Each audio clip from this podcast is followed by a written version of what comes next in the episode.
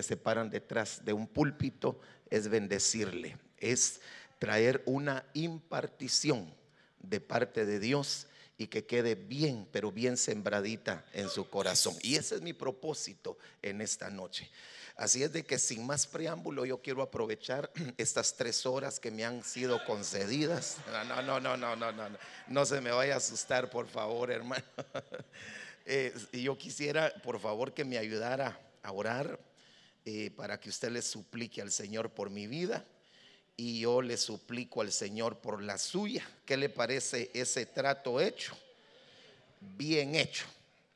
Padre, en el nombre de Jesús, estamos tan agradecidos contigo, Señor, por la vida, pero también, Señor, por este día tan hermoso que nos has regalado, enviando misericordias frescas sobre cada uno de nosotros, que nos siguen dando esta oportunidad maravillosa de estar delante de tu bendita presencia, de poderte servir, de poderte alabar, de poderte adorar. Pero también, Señor, esas misericordias nos dan la oportunidad de seguir creciendo, desarrollándonos, de seguir siendo equipados, pero también de seguir siendo preparados para encontrarnos contigo un día en los aires. Por favor, yo te suplico juntamente con tu pueblo, con tu amada, con tus siervos y siervas, que nos des una buena noche, una buena palabra, Señor. Una palabra que venga desprendiéndose de tu corazón, Señor, y sembrándose en el nuestro. Señor, yo te suplico la dirección de tu Espíritu Santo. Yo te suplico, Espíritu Santo, que ordenes nuestros pensamientos, que me des una lengua de discípulo para poder explicar estas verdades hermosas que tú has dejado en este documento sagrado para bendición nuestra. Por favor, háblanos, te lo suplicamos con todo nuestro corazón. Hoy te decimos lo mismo que te dijo un día Samuel. Habla que tu siervo escucha.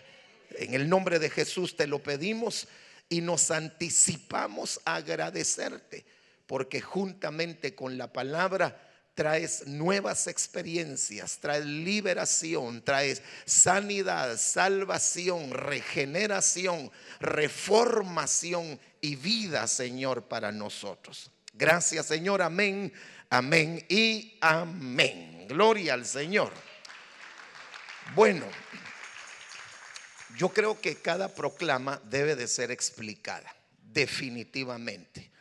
Eh, yo no sé cómo le fue a usted cuando recibió de primera mano la proclama. Yo creo que usted la recibió acá, ¿verdad? Ahí estoy viendo eh, en la pantalla proclama 2023. No sé cómo le fue a usted en esta oportunidad cuando recibió la proclama, pero quiero contarle que en lo personal hay proclamas que yo las he recibido y en el momento pues quizá viene la sustancia a ser sembrada en nuestro corazón, pero no lo, entendamos, no lo entendemos a profundidad todo. Y lo vamos entendiendo conforme vamos recibiendo la explicación apostólica, pastoral, magisterial, profética y evangelística. Pero yo eh, he recibido proclamas y en el momento, como le repito, eh, he brincado, he dado gloria a Dios, he dicho aleluya hermano y digo amén. Comencé a, entender un poquito la proclama. Eh, no sé si en otras oportunidades a usted mismo el Señor eh, se anticipó para traer una revelación de la proclama que venía y eso lo hizo a usted brincar aún más porque usted dijo, eh, sí, sí, a mí el Señor me lo había dicho también, ¿verdad? Pero hay proclamas, hermano, en donde yo me he quedado impávido, me he quedado así, eh, quieto en primera base, hermano, totalmente. Y creo que una de esas proclamas es la proclama del reconocimiento. Cuando yo recibí la proclama, juntamente con usted, por supuesto, de la reivindicación, pues había unos hermanos que decían, que ni siquiera podían pronunciar eso de la reivindicación, para mucho menos conocer los significados y, los conceptos de semejante proclama. el año del reposo, hermano. Yo dije, Dios mío, eh, voy a tener que estar escuchando continuamente y por supuesto así es a mi apóstol para ir entendiendo y que yo pueda explicar esto del reposo, porque no se trata solamente de trasladar información, ¿verdad? Se trata de una impartición que produzca vida en nosotros. Pero cuando yo recibí esta proclama del reconocimiento me quedé parado, hermano y mi esposa también. No sé si ella se quedó parada igual porque me vio a mí, ¿verdad? Pero me quedé exhorto y, impávido. dije, Dios santo. Porque yo he entendido algunas cosas que quiero comenzar a ponerlas como base para el desarrollo de, pues de, de, esta enseñanza que Dios me ha puesto en mi corazón para, para poderle bendecir.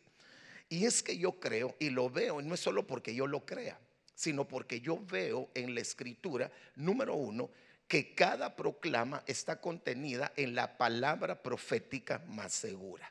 De hecho, eh, la primer proclama que se nos entregó a nosotros en 1997, no sé cuántos hermanos ya estábamos aquí en el ministerio, pero en lo particular le doy gracias al Señor de que desde la primer proclama el Señor me ha permitido ir eh, recibiendo todas estas proclamas que son 20, ¿cuántas? 20, 26, ¿verdad? o 24. Pues por ahí, más de 20, ¿verdad? Y, y hermano, la primer proclama, que es el año favorable del Señor, contenida en Isaías capítulo número 61, conforme han venido a partir de 1997 a la fecha, todas las proclamas, todas están contenidas ahí, hermano, en, en esa primer proclama. Y definitivamente que todas las proclamas que habrán de venir antes de que nos saquen de esta tierra y nos encontremos con el Señor Jesucristo en los aires, todas estarán contenidas en la palabra profética más segura y todas estarán contenidas en el año favorable del Señor. Porque cuando la escritura habla del año favorable del Señor, no está hablando de 12 meses, está hablando de un tiempo profético que ya más o menos llevamos un poquito más de dos mil años, ¿verdad? Ese año profético. Pero cuando el Señor Jesucristo, y eso quedó registrado en el Evangelio de Lucas 4:18 en adelante, le dan el rollo en la sinagoga y él lo lee, él leyó hasta donde dice mm, el año favorable del Señor. Y entonces ahí enrolla, entrega el rollo y dice, esta profecía, esta palabra, se ha cumplido hoy. De tal manera que en el Señor Jesucristo eh, se dio el cumplimiento de la profecía de Isaías capítulo número 61. Lo interesante es que él ya no leyó, ya no le dio continuidad a lo que seguía, y era el día de la venganza del Dios nuestro. Porque el día de la venganza no está destinada para la iglesia sino que para nosotros es un periodo de, año favorable, de un tiempo favorable y de gracia para nosotros, ¿verdad? Pero lamentablemente van a haber cristianos que van a ir a parar ese periodo porque no entendieron el tiempo profético que les había tocado vivir en este tiempo, que es un tiempo de gracia y de preparación. Entonces, dentro de las cosas que yo he entendido, número uno, que todas las proclamas están contenidas en la escritura, palabra profética más segura. Número dos, toda proclama tiene, todas las proclamas, mejor dicho, tienen un denominador común. Y es que todas, cuando usted le pone la atención a cada una, desde 1997, todas nos preparan para el arrebatamiento. Todas, todas incluyendo esta del reconocimiento. Ya va a ver, ya va a ver que esta también nos está preparando para las bodas del Cordero, a la novia y a los ministros, que nos pongamos las pilas para acompañarla en su ascensión también. Pero las proclamas también deben de ser explicadas. Y, por eso, hermano, creo yo que eh, eh, es necesario seguir explicando porque la explicación es uno de los instrumentos que abren el entendimiento para que podamos comprender las cosas que no entendíamos. Por eso, ¿se acuerda que el etíope, eh, cuando Felipe le pregunta, ¿entiendes lo que lees? Y la respuesta fue, ¿y cómo voy a entender si no hay alguien que me lo explique? Entonces la explicación trae entendimiento y el entendimiento nos hace que produzcamos a nosotros fruto. Entonces, esta proclama tiene principios. Eh, eh, eh, cuando hablo principio, estoy hablando de cosas que son fundamentales para poder recibir esta proclama y que cuaje en nosotros. Porque mire, el anhelo del Señor es que cada proclama nosotros la experimentemos al 100%. Pero lamentablemente, mucho pueblo del Señor eh, no, no capta, no llega a recibir a plenitud en el 100% todas las bendiciones contenidas en una proclama. De hecho, si usted se recuerda, la profecía de Joel decía que el derramamiento del Espíritu Santo iba a ser sobre toda carne. ¿Verdad que sí? Ahora, cuando usted lee en Hechos capítulo número 2, ¿cuántos recibieron las primicias del Espíritu? Solo 120. ¿Y dónde estaban las multitudes?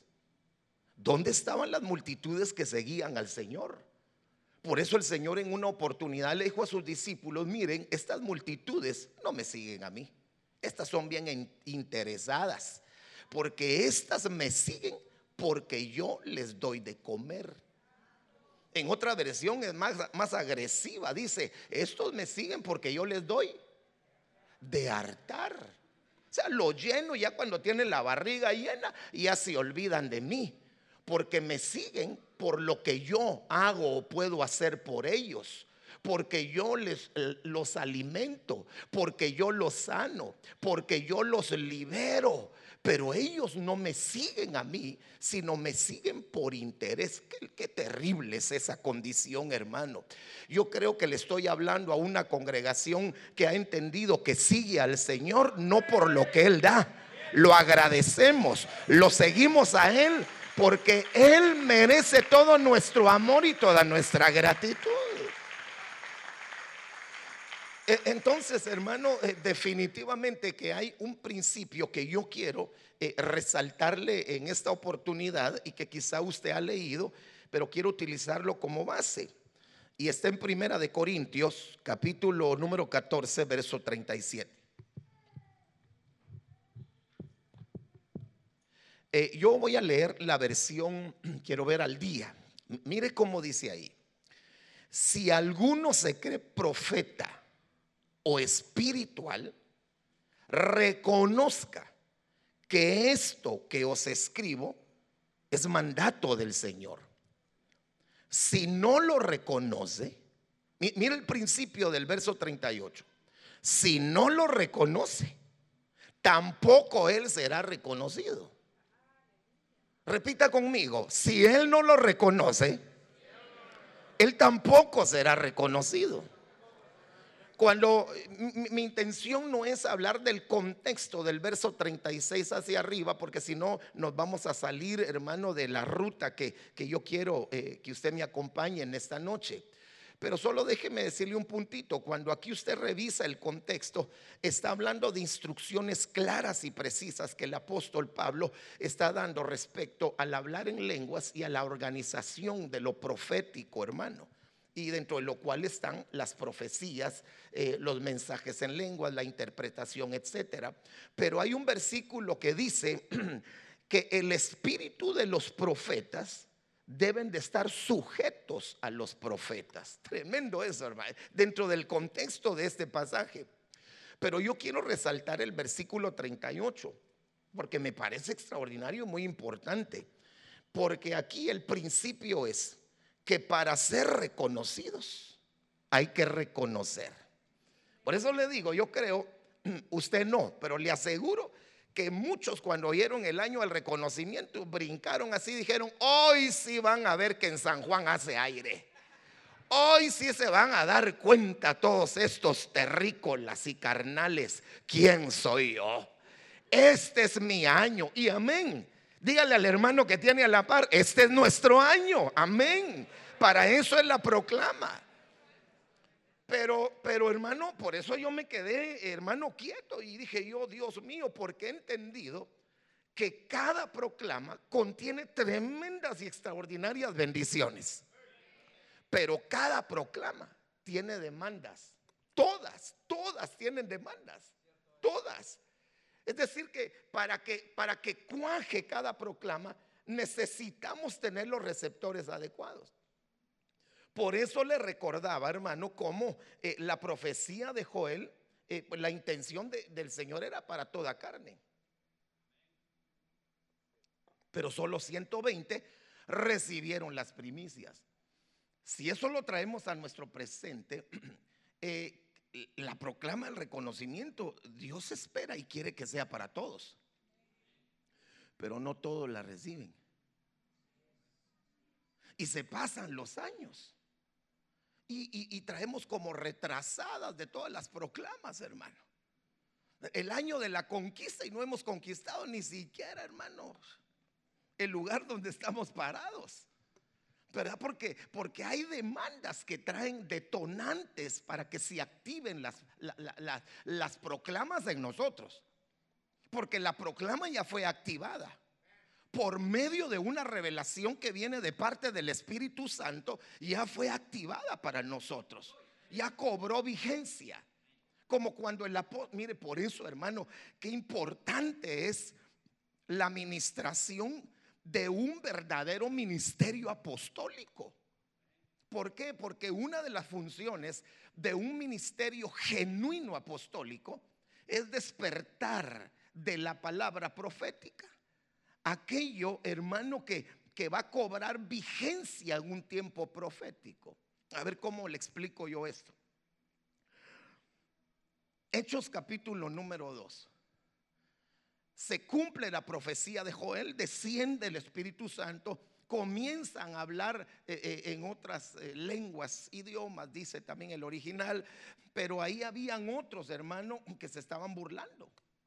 Y entonces se levanta un ministerio genuino representado en Pedro y dice, estos no están borrachos como ustedes dicen, sino que esto es el cumplimiento. Miren lo que hace un ministerio apostólico. Este es el cumplimiento de una profecía que estaba en Joel y que ahora tiene su cumplimiento. Entonces, lo que hace un verdadero, mm, genuino ministerio apostólico con la revelación del Espíritu Santo es que cobre vigencia la palabra profética en la sazón de un tiempo profético para nosotros. Por eso, eso es extraordinario. Cuando nos pusimos nosotros a ponerle el zoom a reivindicación? Cuando le pusimos nosotros la atención al año de la conquista? ¿Cuándo le pusimos atención nosotros al año del reposo? ¿Cuándo le pusimos atención nosotros al año de la prosperidad? Hermano, pero cuando vino esa palabra despertada, entonces cobró una relevancia superlativa en importancia para nosotros y comenzamos a descubrir cosas que antes no habíamos descubierto por la revelación. Entonces, si no hay reconocimiento de parte nuestra, no nos van a reconocer.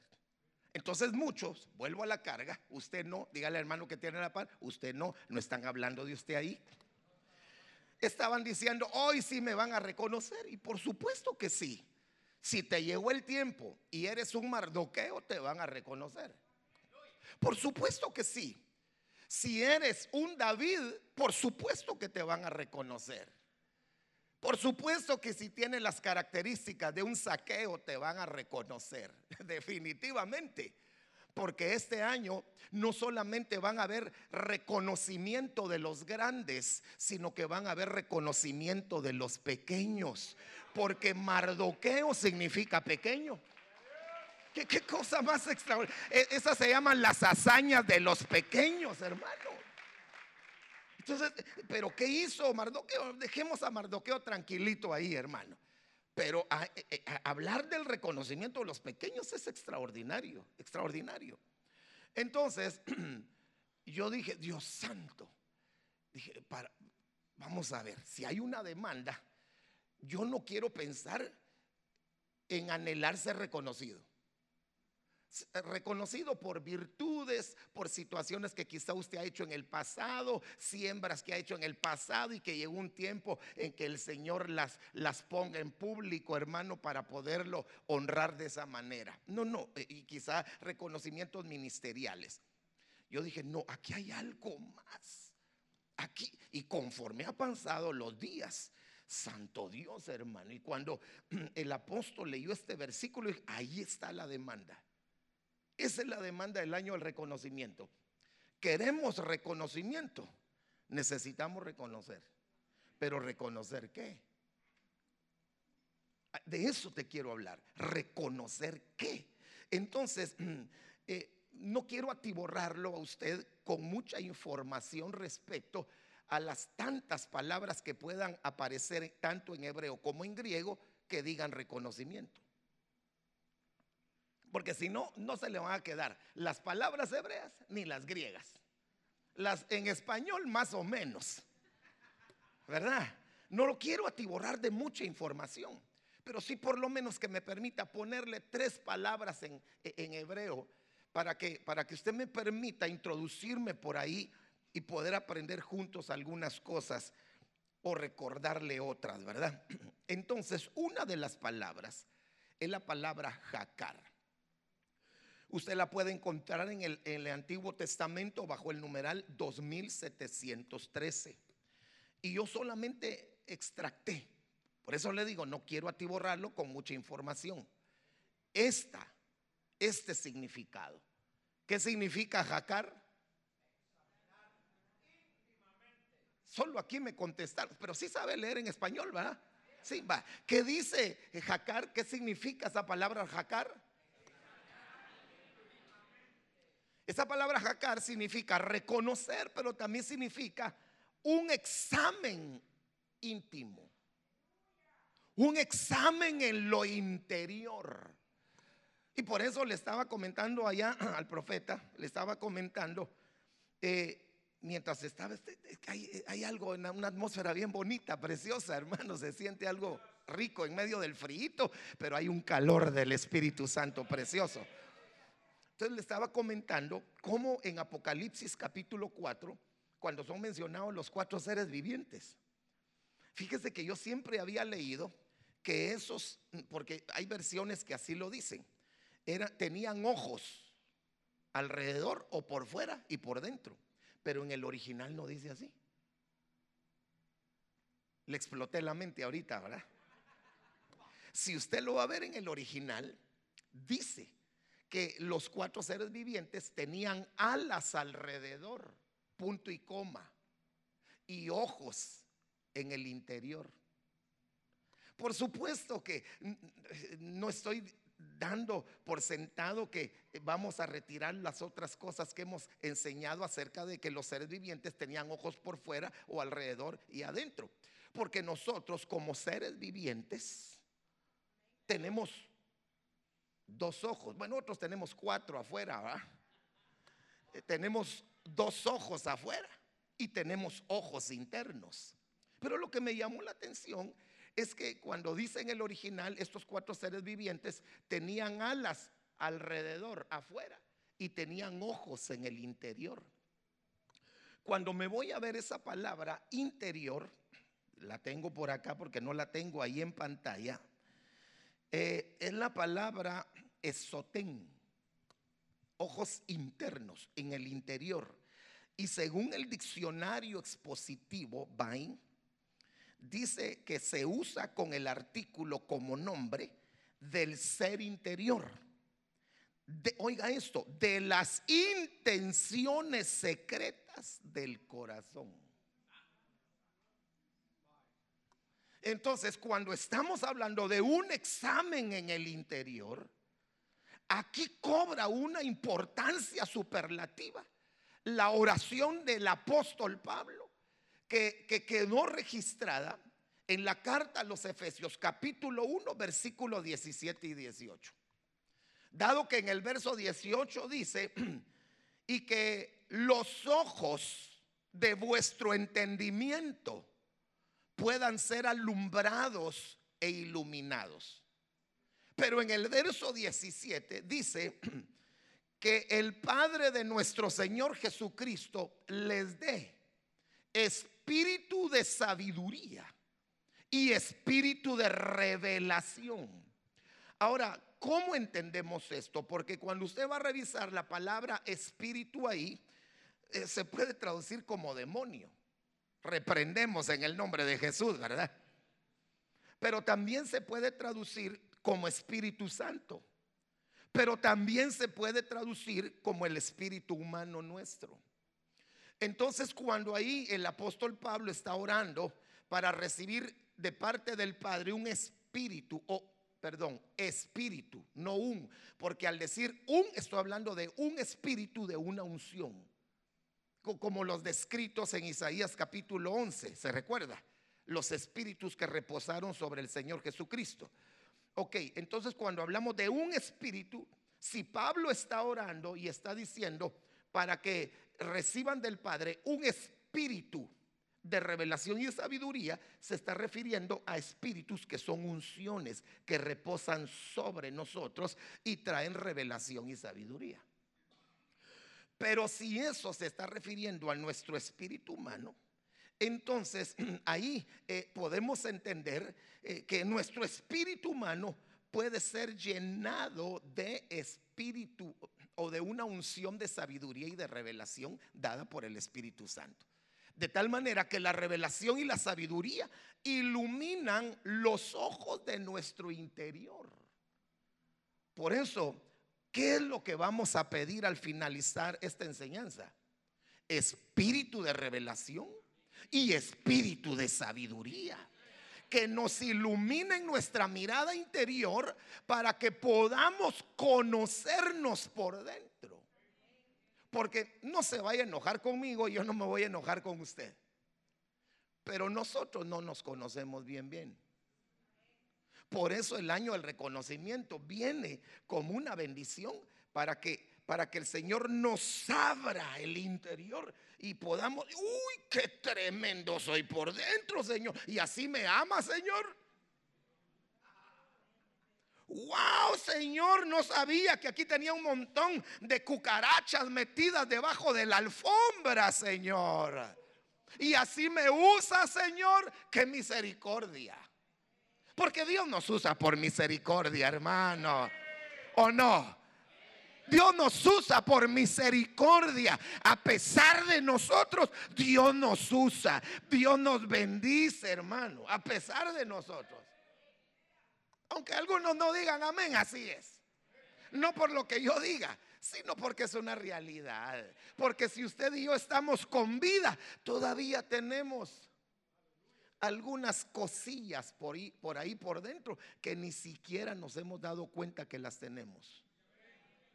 Por eso el salmista dice, líbrame de mis propios errores que no he reconocido.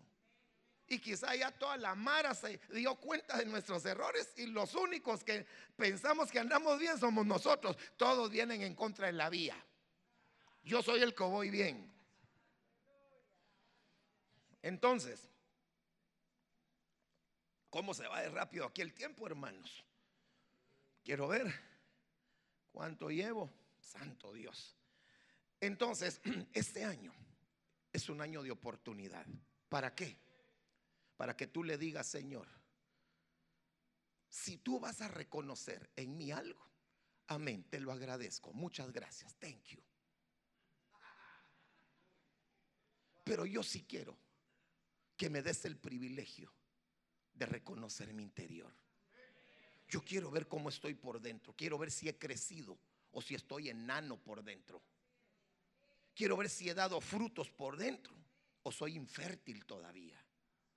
Quiero ver mis flaquezas y quiero que me muestres mis fortalezas. Padre Santo, este es el año. Dígale que tiene la par, este es nuestro año. ¿Sabe por qué? Porque el Señor se está acercando. Y como el Señor se está acercando, nos está mostrando lo malo para que lo agarremos del pescuezo, lo saquemos y estemos bien para el encuentro con el Señor Jesucristo. Es una gran bendición esto, hermano. Bueno, Ahora mire lo que dice el apóstol Pablo aquí, primera de Corintios 11, 28. Quiero tomar estas instrucciones que las hemos eh, dado o, casi siempre las exponemos antes de sentarnos a la mesa del Señor. Pero ahora yo quiero verlo desde la panorámica del reconocimiento. Que cada uno, dice el apóstol Pablo, se examine a sí mismo. Este es el año, no para que tú examines al hermano o a la hermana de la par. Este es el año en donde tenemos que entender que nuestro dedito ya no tiene que estar apuntado hacia el hermano, hacia la hermana. El dedito tiene que estar apuntado así, mire. Este es tu año, este es su año. Hermano, porque hay cristianos que, hermano, este dedito hasta tieso lo tienen juzgan a los hermanos, juzgan a su hermano, pero este es nuestro año porque es el año de juzgarnos a nosotros mismos. Este es el año en donde el Espíritu Santo nos va a revelar nuestro interior. ¿Cuántos quieren saber lo que hay adentro? Aunque se frustre. Mire, el único que no tenía nada adentro era el Señor Jesucristo. Y él lo dijo. Y no por arrogancia, por realidad. Él dijo, ahí viene el príncipe de este mundo. Y él no puede encontrar nada de él en mí que le pertenezca a él. O sea, en otras palabras, lo que estaba diciendo es, él no tiene receptores en mí donde se pueda agarrar. Pero hágame favor y dígale al hermano que tiene a la par, dígaselo, dígaselo. En cambio, nosotros sí. Perdón, perdón que le recuerde esto. Pero hágame favor de decirme a mí también para que yo no me ponga arrogante. Y dígame, dígame usted, en usted también. Amén.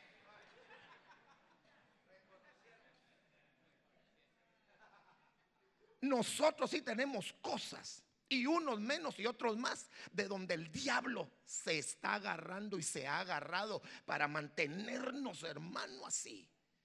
Pero el año del reconocimiento es para que veamos que en nuestro interior hay cosas que debemos de sacar, de las cuales necesitamos ser liberados para, para poder crecer sanamente en lo espiritual. Entonces, esta es otra palabrita, mire. Esta palabra hebrea que se puede traducir como reconocimiento es la palabra jafar. Esta la puede usted encontrar bajo el numeral 2658 de la concordancia Strong. Y, solo le pongo, repito, algunos significados para que usted se le queden. Bueno, eh, Cinco. Cinco significados. Explorar. Repita conmigo, por favor. Explorar, ahondar, excavar, abrir, espiar. Es que cuando uno repite, si le está dando sueño, uno mismo se despierta. Lo pongo a repetir otra vez. A la cuenta de tres, vaya leyendo cada uno de esos. Uno, dos y tres.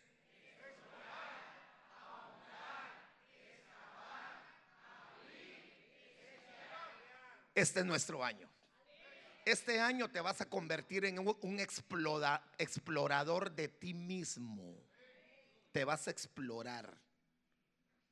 Vas a ahondar en ti.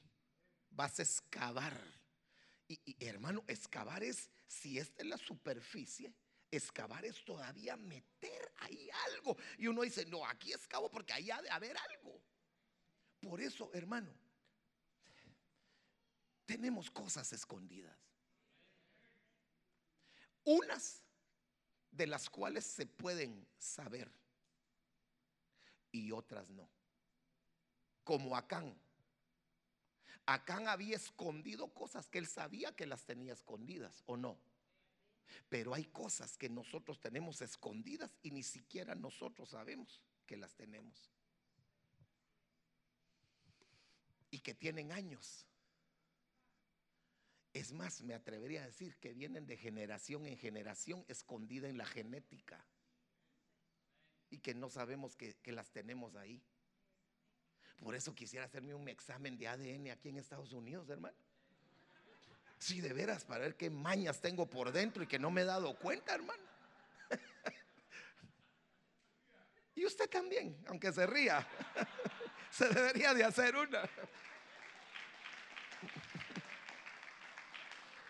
Bueno, Señor Jesús, me quedan solo 15 minutos para terminar, hermano. No puede ser, ¿verdad, hermano? Ah, bueno. Pero mire esta otra palabrita. Es la palabra tour. Hoy le voy a dar un tour. ¿Me acompaña? Hoy tengo el privilegio de darle un tour. Claro que esa palabra tour no es tour como la que le estoy diciendo, yo solo para bromear con usted. Acuérdense que los bromistas sí entran, entran al reino, los mentirosos no van. Entonces, esa palabra tour, la raíz primaria, yo solo le pongo cinco aquí. O sea que le estoy entregando varias enseñanzas para que usted vaya y ahonde más en todo esto. Esa palabra tour, bajo el numeral 8446, según esta raíz primaria, significa inspección. Hoy usted se convierte en este año en su propio inspector. Significa buscar. Significa, voy a dejar el punto número tres después, espiar también. Y significa examinar. Pero el punto número tres dice que es explorar también. Y en el diccionario, explorar según el diccionario BDB Definition, mire lo que dice, es recorrer un lugar desconocido o poco conocido para conocerlo o estudiarlo o para descubrir lo que se hay en él. Entonces hoy, en este año, vas a explorar tu interior y te vas a dar cuenta que en ese recorrido hay cosas desconocidas que tú tienes y que no te habías dado cuenta. Y hay otras cosas que las conocías de ti, pero muy poco. ¿Por qué? Porque es el tiempo de estudiarnos a nosotros mismos. Mire, muchos quieren ir, hermano, ya eh, quieren estudiar el exterior del cosmos, pero ni siquiera, hermano, la Tierra se ha conocido a profundidad, ¿verdad? Entonces, quiero llevarlo aquí, a Números capítulo 13. Eso está cardíaco, hermano. ¿Por qué? Porque el número 13, según la gematría bíblica, ¿de qué nos habla? De rebelión, de rebeldía. Y estamos en un tiempo de una influencia de rebelión terrible, terrible. Ok, anótelo ahí en su corazoncito donde lo está anotando. 13 rebelión. Dice en el verso 1. Y el Señor habló a Moisés diciendo, tú mismo envía hombres a fin de que reconozcan.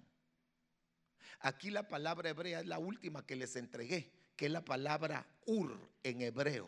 Y oiga lo que dice, a fin de que reconozcan la tierra de Canaán. Hay figuras en el Antiguo Testamento impresionantes. Aunque a usted, hermano, se encuentre con cristianos o ministros que le digan que las figuras no son para este tiempo, hay figuras en este tiempo. Ayer mencionábamos allá en la iglesia del pastor Luis Ponce, hermano, que la palabra eh, griega para decir figura es tupos. Y esa palabra tupos, figura, que significa ejemplo, modelo, eh, aparece, digamos, eh, cuando dice que Adán era figura del postrer Adán. Aparece cuando habla del sacerdocio que nos antecedió. Era una figura, hermano, de las realidades celestiales. Entonces, una de las figuras que son mencionadas en el Antiguo Testamento para nosotros, porque Israel vivió lo literal, nosotros estamos viviendo lo espiritual. Las guerras de Israel eran literales, las de nosotros son espirituales, ¿verdad? Entonces, Canaán es figura de nuestra alma. porque es el territorio que tenemos que conquistar. Es el territorio que está atestado, inundado de áreas que son enemigas nuestras. Como dijo un hermano, ay hermano, me dijo yo, en mi alma no tengo áreas, me dijo, hectáreas he de tener, me dijo. Pero quizá otros hermanos tienen hasta caballerías ahí, haciendas, hermano. Porque acuérdese usted que Canaán fue el territorio usurpado por enemigos poderosos, mientras Israel estuvo esclavizado en Egipto. Entonces, mientras usted y yo estuvimos esclavizados en el mundo, antes de venir a Cristo, el enemigo se encargó de meternos un montón de enemigos internos. No estoy hablando de demonios ahorita, estoy hablando de áreas. ¿Sí? Se encargó de sembrarnos un montón de cizaña y de cosas malas en el alma. Que cuando usted vino a Cristo, no se fueron. Es cierto, la Biblia dice, el que está en Cristo, nueva criatura es. Las cosas viejas han pasado, pero en el original dice, y las cosas nuevas están pasando. Es un presente continuo. Entonces, claro, lo hicieron nueva criatura. Me hicieron nueva criatura. Nos hicieron nueva criatura, pero con un montón de situaciones en el alma que no se fueron cuando usted aceptó a Cristo. Muchas de ellas. Otras sí. Quizá el vicio del cigarro de este y de este se fue rápido. Y el de este también. Pero quedaron otros. Otros que nos han detenido en nuestro desarrollo espiritual. Ok, entonces, a fin de que reconozcan la tierra de Canaán, representativa del alma, que voy a dar a los hijos de Israel, enviará su nombre de cada una de las tribus de sus padres, cada uno de ellos jefe entre ellos. Pero mire cómo dice la versión Castilian. Envía hombres que reconozcan el país de Canaán que voy a darle a los israelitas. Mandaréis un hombre por cada tribu y que todos sean, lea lo que dice después, y que todos sean personas con autoridad. Ahora, aquí cobra relevancia lo que le decía el número 13, porque 13 es rebelión. Y una de las formas de que, que, no nos alcance la rebelión a nosotros es meternos bajo autoridad y bajo gobierno. Es decir, puede ser, no se enoje conmigo, yo no me enojo con usted tampoco, ya se lo volví a decir. Puede ser, diga por favor, puede ser. Eso ya no lo repita. Que en nosotros hay un cacho de rebelión. Un cacho.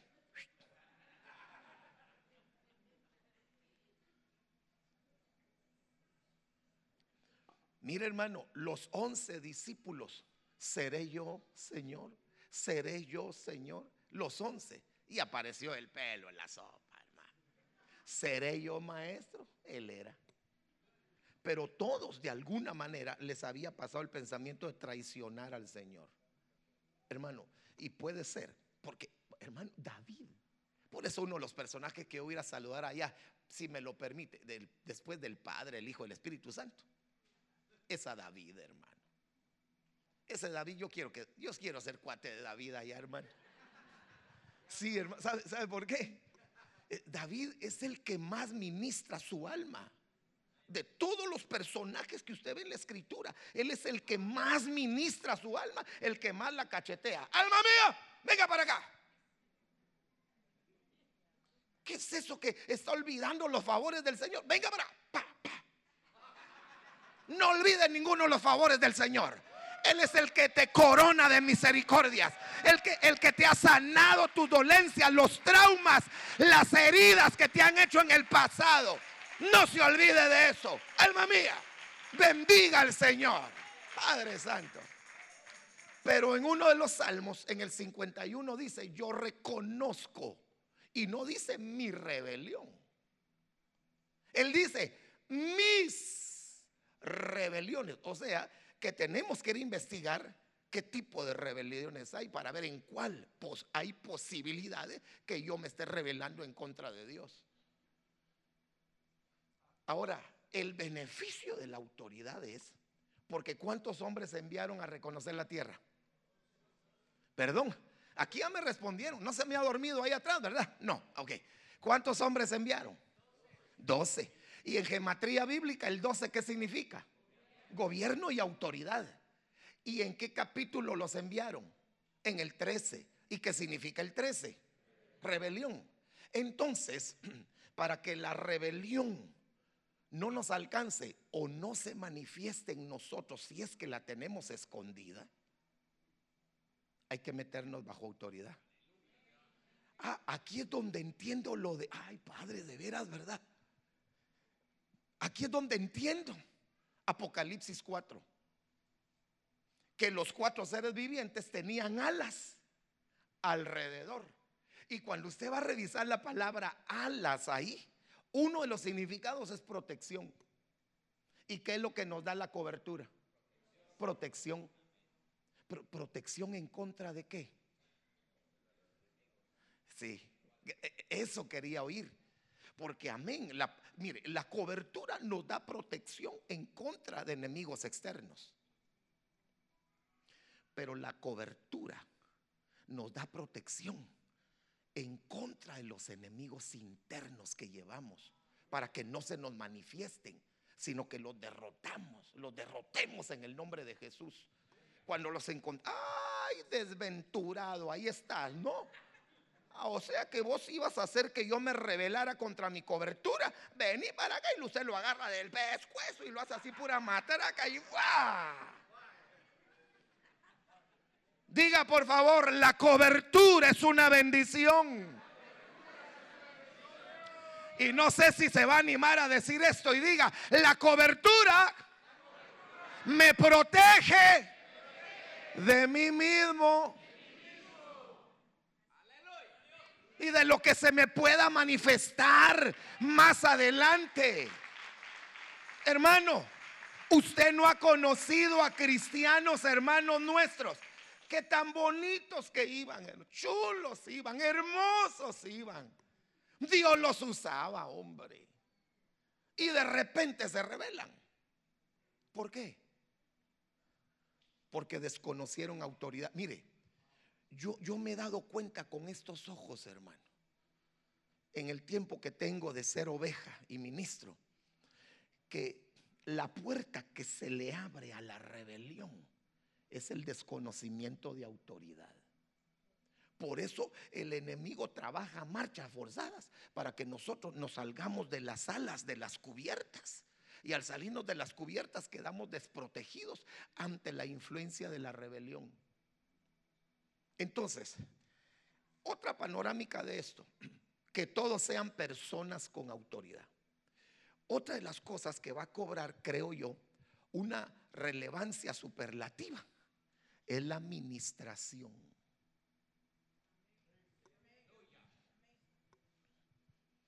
Ah, yo ya sé de la administración. No, no es que solo sepas.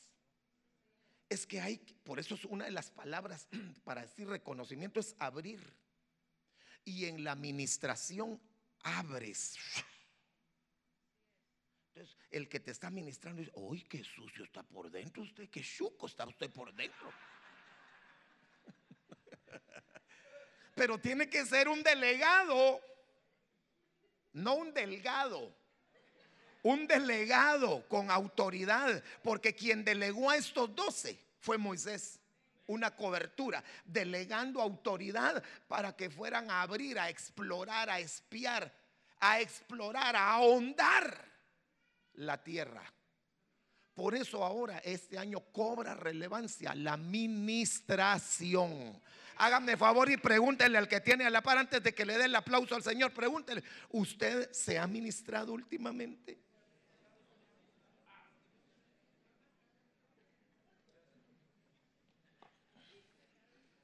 Seguimos. Dani, me quedan solo 12 minutos, eh, pero mire, de, los 12 que tenía, porque quiero ministrar, hermano. Aunque sea dos minutos de ministración. Pero mire esto, envía hombres. Mire la palabra, enviar ahí es la palabra shalach. Y uno de los significados es casamiento. Por eso le digo, todas las proclamas, cuando usted le pone el enfoque y el zoom, todas nos están preparando para el arrebatamiento. Si usted no es ministro de orden primario, a usted lo están preparando para que se convierta en la esposa del Cordero. Pero para convertirse en la esposa del Cordero, usted tuvo que haber sido arrebatada de los aires. Pero para haber sido arrebatada de los aires, la tuvieron que haber sacado de la tierra. Pero para poder sacarla de la tierra, le tienen que sacar cosas de la tierra de Canaán. De nuestra alma. Entonces, me fui a ver, fíjese hermano, es que me llamó la atención porque uno de los significados, si usted se recuerda, los que están anotando ahí, por eso que importante es anotar, ¿va? Uno de los significados de reconocimiento es espiar. Espiar. Usted debe de ser en este año su propio espía.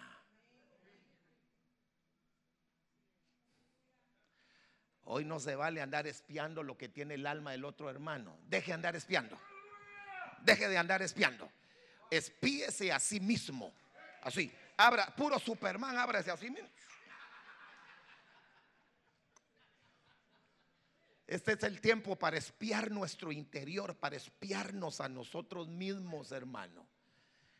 Bueno, que, ah, sabes, Dani, que como mañana me toca venir, ¿verdad? Si no termino hoy, mañana. E, es que esto es apasionante, solo que aquí lo podemos nosotros mm, como readecuar al liderazgo. Entonces, miren lo que me fui a encontrar. Por favor, los que están viendo ahí por las diferentes plataformas, estoy hablando de espías espirituales. No van a creer que estoy hablando aquí de espionaje. Yo, hermano, Dios guarde. Padre Santo, estamos hablando espiritualmente. Espiritualmente. Si no, hermano, los de la FBI, tremendo, ¿ah? Aunque FBI significaría en lo espiritual que el que se quedó, se quedó para forrar Biblias en el interior. Ah, a ver si no se me ha dormido. Mire lo que me fui a encontrar. Existen eh, cinco clases de espías. Se da cuenta que cada proclama nos abre una panorámica. Qué hermoso aquí tener estas tres pantallonas, hermano. Aquí el que no lee, si está malo en la vista, hermano. Existen cinco clases de espías. Número uno, el espía nativo. Número dos, el espía interno el doble agente. ¿Qué cosa ahora, hermano? El espía liquidable y el espía flotante. Cuando están activos todos ellos. Eh, como que, como que aquí no está hablando de los cinco ministerios, ¿verdad? Que son los que tienen autoridad para espiarte sin juzgarte. Por eso tiene que haber una delegación de parte de tu autoridad que te ama para que el que te ministre te va a ministrar sin estarte señalando, juzgando ni condenando. y te va a oír no para darte la razón, sino para ponerte en tu lugar. Ah, eh, hermano, eso está malo, hermano, eso está malo. Y también para, para las cosas que, que tú estabas pensando mal de ti, pues te equilibran. Cuando están activos todos ellos, nadie conoce sus rutas. A esto se le llama genio organizativo y se aplica a un gobernante.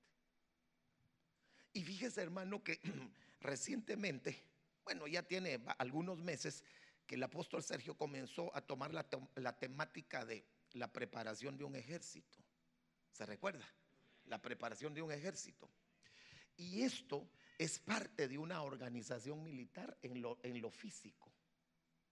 Pero como nosotros somos un ejército espiritual. Miremoslo desde la panorámica de una organización militar de la iglesia. pero en el interior de cada uno. Entonces, mire aquí, por ejemplo, los espías nativos se contrataban entre los habitantes de una localidad. Los espías internos se contrataban entre los funcionarios enemigos. Por eso, hermano, es bien tremendo cuando logran agarrar a un espía de un país contrario que se lleva información secreta de ese país y la entregan al enemigo. Si agarran a ese espía, ¿qué le hacen? Lo encarcelan y hermano a costa de su propia vida. Los agentes dobles se contrataban entre los espías enemigos. Es diferente, ¿verdad? Los espías liquidables transmiten falsos datos a los espías enemigos. Esto es interesante porque si esto lo traemos a nuestra vida, el que te ministra, número uno, no tiene que tener falsos datos de parte tuya. Pero como tú eres tu propio espía, tienes que tener tu juez interno bien, no sobornable ni manchado, para que no des falsos datos de ti mismo.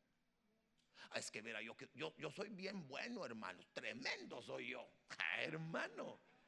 Y a veces son falsos datos. Los espías flotantes vuelven para traer sus informes. A eso se refería los que trajeron los informes. Porque este año, el año del reconocimiento, mira, sugerencia pastoral. Y como es buena, yo creo que la va a aceptar tu apóstol.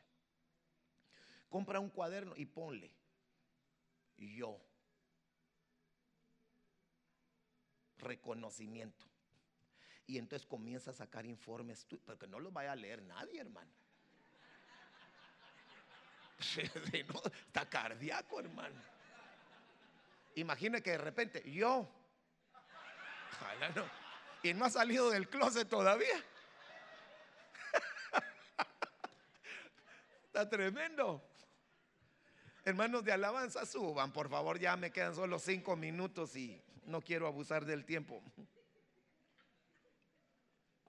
Solo le abrí un panorama para que usted vaya a investigar y mañana, si el Señor me da la vía, pues vamos a seguir hablando eso en, en la temática ya con los líderes y los pastores, si Dios lo permite.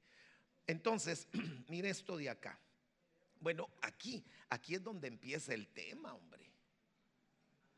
Porque usted tiene que ponerle ahí nombre al tema, ¿verdad? Entonces yo le puse al tema el reconocimiento de Canaán. Que la figura sería el reconocimiento de nuestro interior, el reconocimiento de nuestra alma. Entonces, en números capítulo número 13, verso número 3 dice, entonces Moisés los envió desde el desierto de Parán al mandato del Señor. Todos aquellos hombres eran jefes de los hijos de Israel. Entonces, los nombres que fueron a reconocer la tierra eran estos. Y aquí hay mucha tela que cortar, hermano. Porque el nombre de cada uno de ellos nos da un perfil del espía, que es usted mismo que somos nosotros mismos. Voy a ir amarrando ya eh, para, para orar. Los doce hombres que enviaron eran personajes con autoridad delegada de parte de Moisés. La Biblia dice que usted como iglesia le ha sido dada autoridad. Así dice la Biblia. Yo os he dado autoridad exousia para hollar serpientes y escorpiones y sobre toda fuerza del enemigo. Entonces usted tiene, aunque no sea ministro de orden primario, usted está bajo autoridad, pero tiene como iglesia autoridad. Entonces en lo individual tenemos una exousia, una autoridad para podernos espiar a nosotros mismos. Eh, qué lindo eso. Dios te ha dado autoridad para que te explores a ti.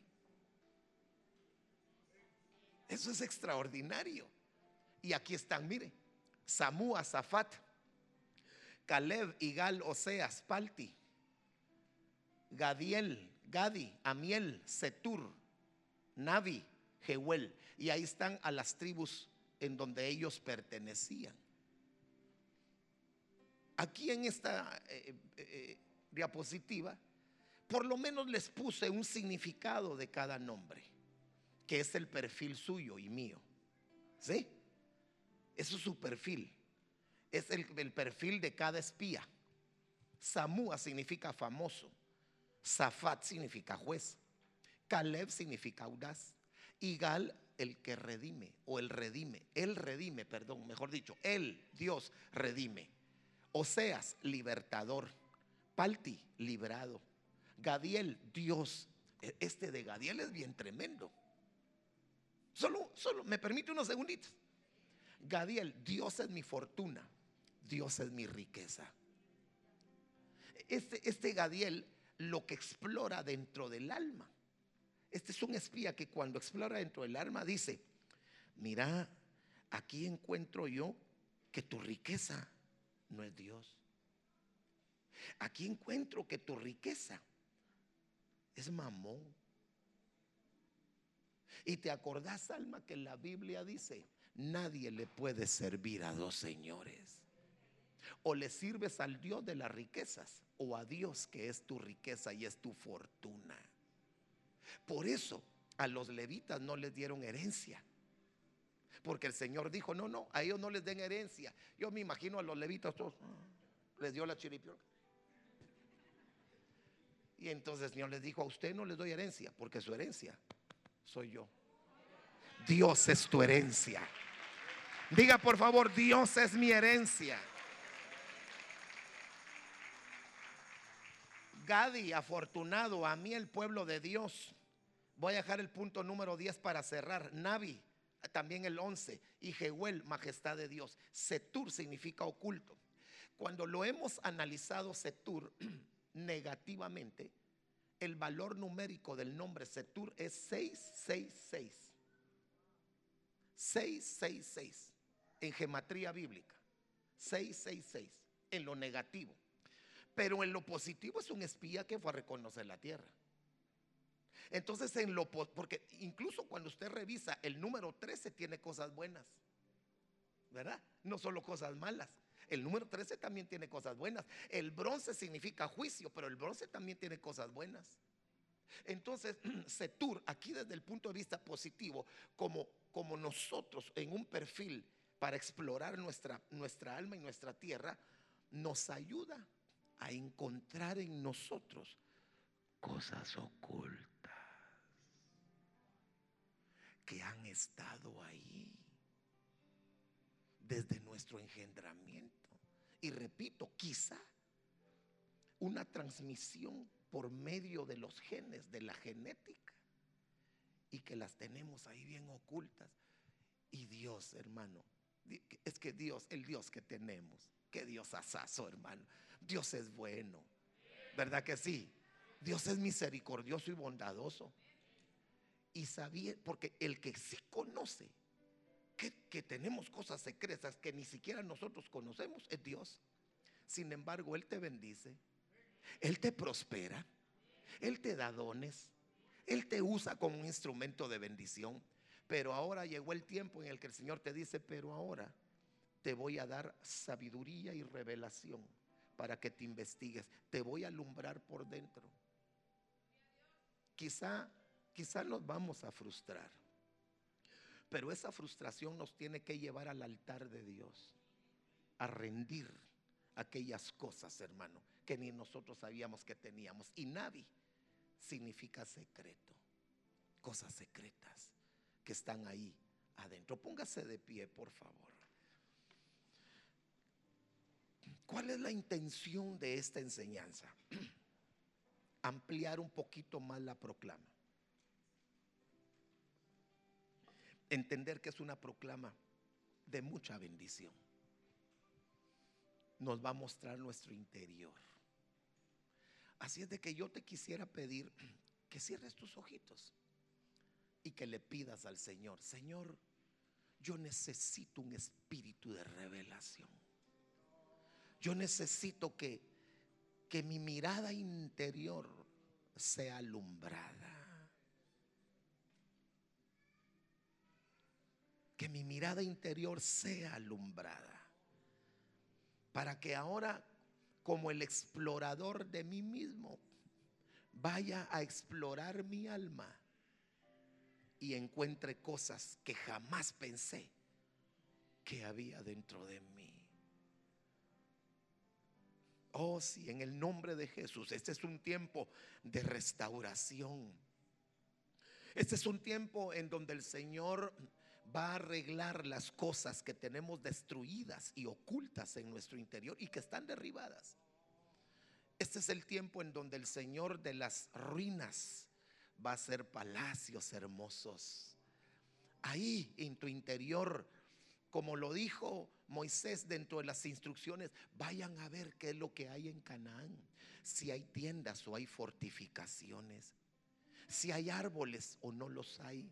Vayan a ver cómo es la gente que vive ahí, si es fuerte o es débil.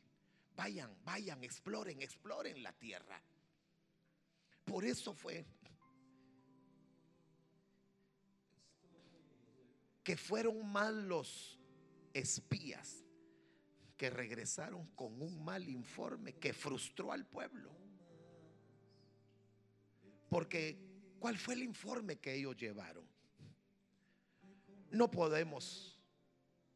Encontramos gigantes ahí en ese territorio. No vamos a poder conquistar el alma. Y dice que todo el pueblo lloró. La intención de esta enseñanza no es que tú salgas frustrado, ni llorando, ni decepcionado porque no vas a poder conquistarte. Porque entre ellos había un Caleb que dijo, si nosotros agradamos al Señor, Él va a entregar el país en nuestras manos. El Señor se va a encargar de quitar la cubierta de protección de nuestros enemigos y serán como pan comido para nosotros. Oh, ¿Qué es lo que tenemos que hacer? A pesar de tener cosas secretas y ocultas, agrademos al Señor. Levanta tus manitas, levanta tus manitas. Dile, Señor, este año yo quiero agradarte. Porque en ese agrado me vas a entregar esas cosas que tengo en mi interior. Este año no es para que llores. Este año es para que sigas tu conquista. La que empezó. La que empezó cuando cruzaste el Jordán. Oh, sí, Señor.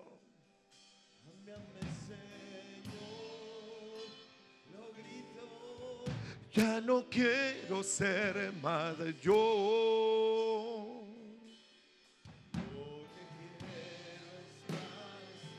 Hagamos de este canto una petición al Señor.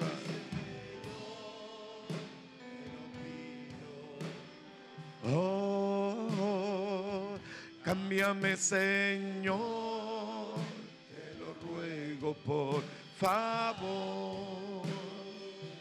Cámbiame Señor, lo grito, ya no quiero ser más yo díselo.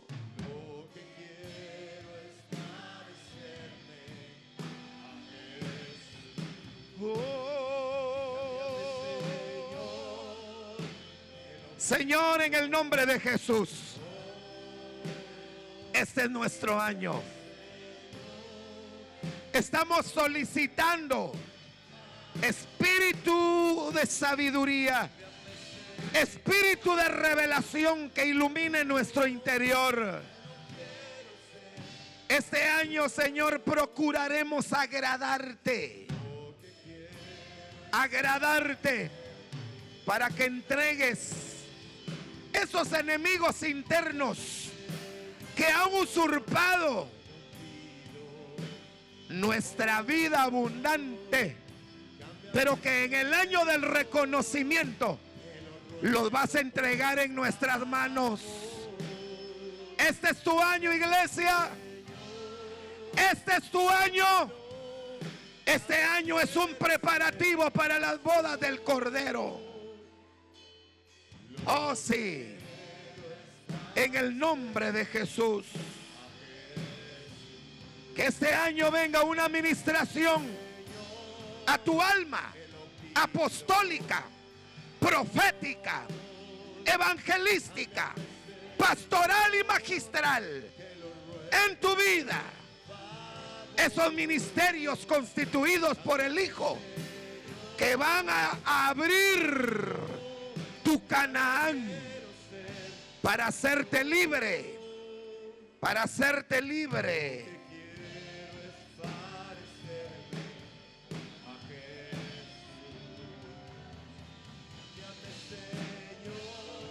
Ah, sí, Señor.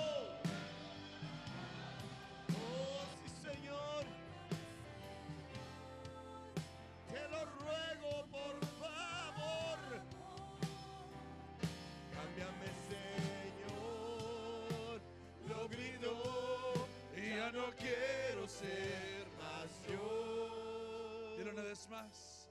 Y lo que quiero es parecerme a Jesús. Y cámbiame, Señor,